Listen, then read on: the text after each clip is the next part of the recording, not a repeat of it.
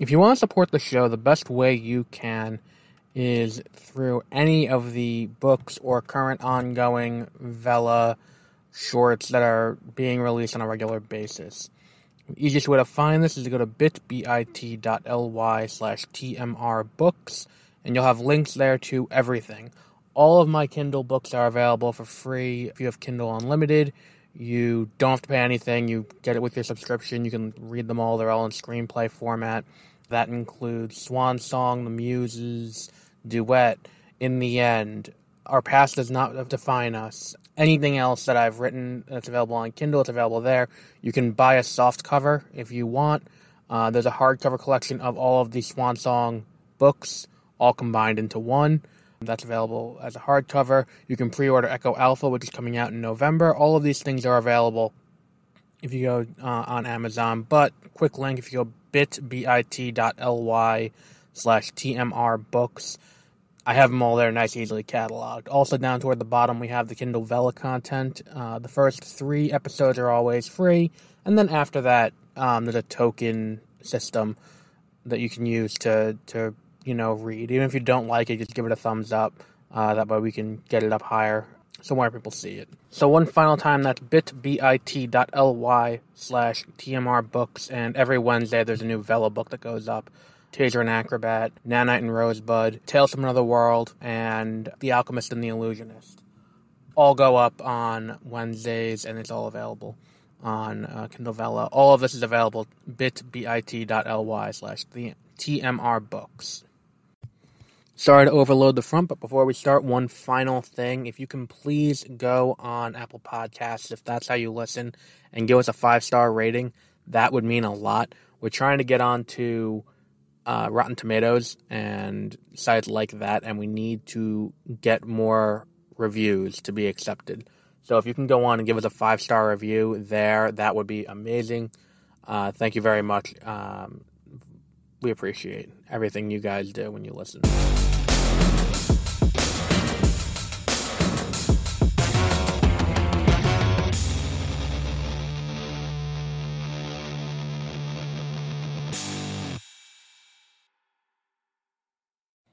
Welcome to Beware of Spoilers. I am Adam. So it is now October 30th, 2021. We have 2 months left until the end of the year, which means we're getting into Oscar season, and I'm just now realizing they have just opened a Christmas store in the shopping center across from where I record this podcast on a weekly or multi-time-a-week basis. Usually I don't face this way. Usually I face the other way. And here we are looking at a store that I did not know existed until this moment. Now, today I'm here to talk about The French Dispatch, which is one of those movies that is almost surely going to be in Oscar contention in the conversation of what movies could be up for, say, Best Picture, Best Director. And I think it's not going to be seriously considered in any major categories because it's great, but at the same time, it's Wes Anderson.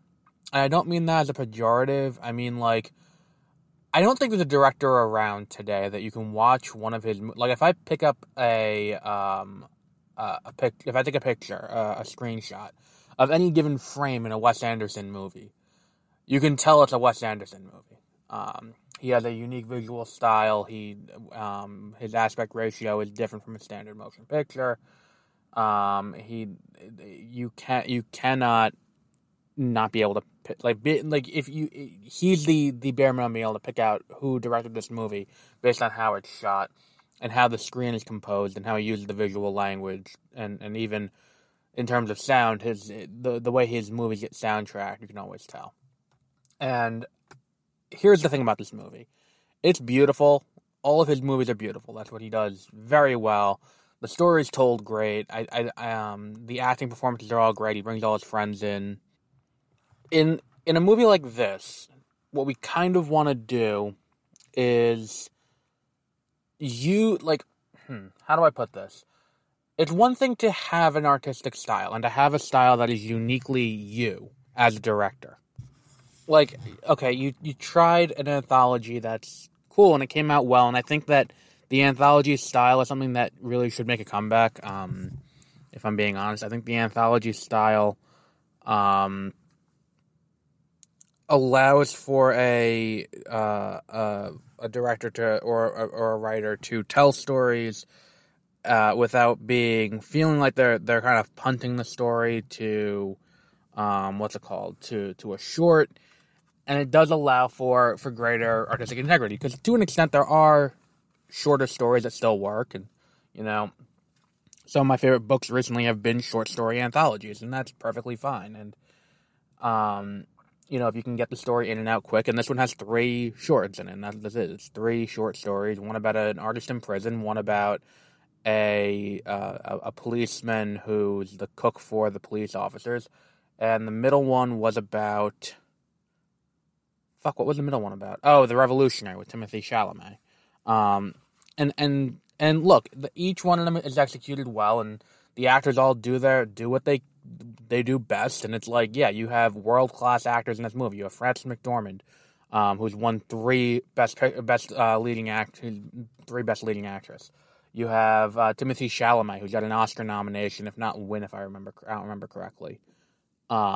You have Tilda Swinton, multi-time Academy Award nominee. Benicio Del Toro, multi-Academy Award nominee. Like, if the acting in this movie was subpar, that would be indicative of a bigger problem, but Wes Anderson can bring a good performance out of everyone. And everyone in this movie does a good job, even if it is, like, Christoph Waltz in a one-off little shot. If it's, like, Saoirse Ronan having, like, three lines playing a showgirl.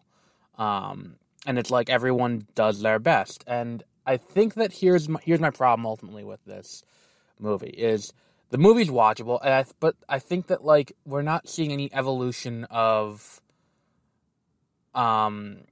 Anderson as a filmmaker. Like, we haven't seen him do anything new or different. It's the same kind of quirky up-tempo kind of, story, and, everyone kind of talks the same, and, like, to an extent, you can kind of buy it here, because the movie really is a love letter to the literary magazine, and there is a lot of use of literary journalism, and the use of color versus black and white you can explore in this movie, where it's, like, when it's information to add, backstory, it's in black and white. When it's the crux of the story, it's in color. All these things are interesting and fun to play with, but the movie doesn't do anything unique. And if we're going to, talk about a director with a storied career with a unique visual language all his own, I kind of want to see him evolve a little bit. Like, it's great we got another Wes Anderson movie, but, a franchise doesn't stay a franchise without evolution. Like, I want to see a franchise grow and evolve and not just do the same thing over and over again. It's like, I want to see them go somewhere new, somewhere different, try something different, and succeed or fail, at least they're taking a shot. This doesn't feel that way. This feels like Wes Anderson comfortably sitting into what he does well. And again, he does it well, and I can't fault him for it, but if you're going to say go see this movie or don't go see this movie, it's like if you've seen Grand Budapest Hotel, if you've seen Rushmore, if you've seen The Royal Tenenbaums, if you've seen any of his other movies, you've seen this movie before. Although I think this movie does break his train record. But look, I can't say that it's not done well. So if you like Wes Anderson and you like his usual trappings, and you're going into this expecting to see the same thing you've seen before, then enjoy this movie. Because it's not bad. Like, there's nothing bad about it. And it's like, if this movie had come out last year, it would have been a strong contender for, a Best Picture nomination. Because it's Wes Anderson doing what Wes Anderson does best. So it feels wrong to say that we should expect him to do something different, but part of my criticism of The Force Awakens was it's the same thing we've seen before. Part of my criticism of, where, I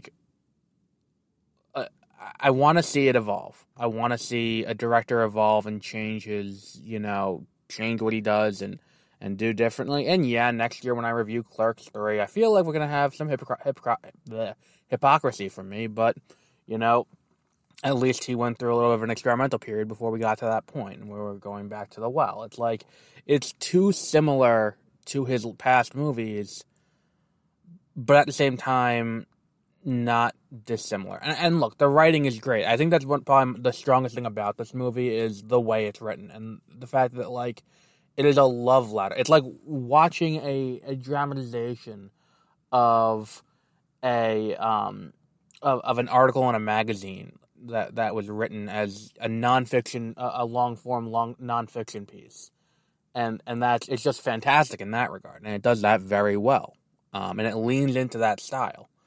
But I feel weird. I feel weird about this because I feel like I can't say it's bad. Like, there's nothing you can say about this movie that's bad, but it just doesn't feel any different. So it feels consistent, I guess. It's like consistently good. I don't know what my criticism is of this. Like, it's a great movie, but I want to see something different. Like, I want to see.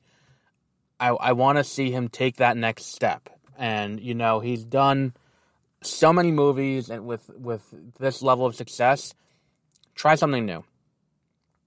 And I don't think this movie quite does that. And, you know, if you just want to see him do what he does best, this movie's great for that. Fantastic. It's him at his best. Him following all of it. Like, if you like other Wes Anderson movies, you will like this one. If you do not like other Wes Anderson movies, you will not like this one. Because it's more of the same, for better or for worse. And to be honest, I do like his movies to begin with, so I can't be like, you know, I can't say that, you know, this was a disappointment, because it delivered exactly. It's like, you know, when I go to a Fast and Furious movie, it's like, I'm going to this movie expecting to see women in bathing suits and fast cars, and the movie delivers women in bathing suits and fast cars. So, like, what am I expecting differently? And I get mad at people who are like, oh, what are you expecting that's different? And it's like, when I see like Godzilla vs. Kong, it's like, I'm here to watch two monsters fight. Do I get two monsters fighting? Does it look cool? Is it well done? If yes, movie's good. At the same time, it's like, for some reason, this just feels like that's the wrong answer here. But yeah, definitely worth a watch if you like Wes Anderson. If you do not like Wes Anderson, it is not worth a watch. You will not like it because it's the same. So we'll wrap up there for today. And we'll be back next week with The Eternals and with Spencer, the Princess Diana biopic, with Kristen Stewart in the lead. For those of you in the United States, go out on Tuesday and vote. It is election day, even if it is not a presidential election or a midterm election for your representative. There are still local elections. Where I am, we have district attorneys up, we have sheriff's offices up, town council, city council, all that stuff still up for re-election. And these things do influence your local politics. So get out, vote. This coming Tuesday, November 2nd, is Election Day in the United States. So until next time, have a great rest of your week. Do you like the show? Do you hate the show? Are you indifferent to the show? No matter what, you should probably let us know what we're doing so we can change it to better suit you, the listener's needs. You can go to either bit.ly/BOScontact, which is a contact form page you can use. Also, you can just email us directly at 30minutereviews@gmail.com.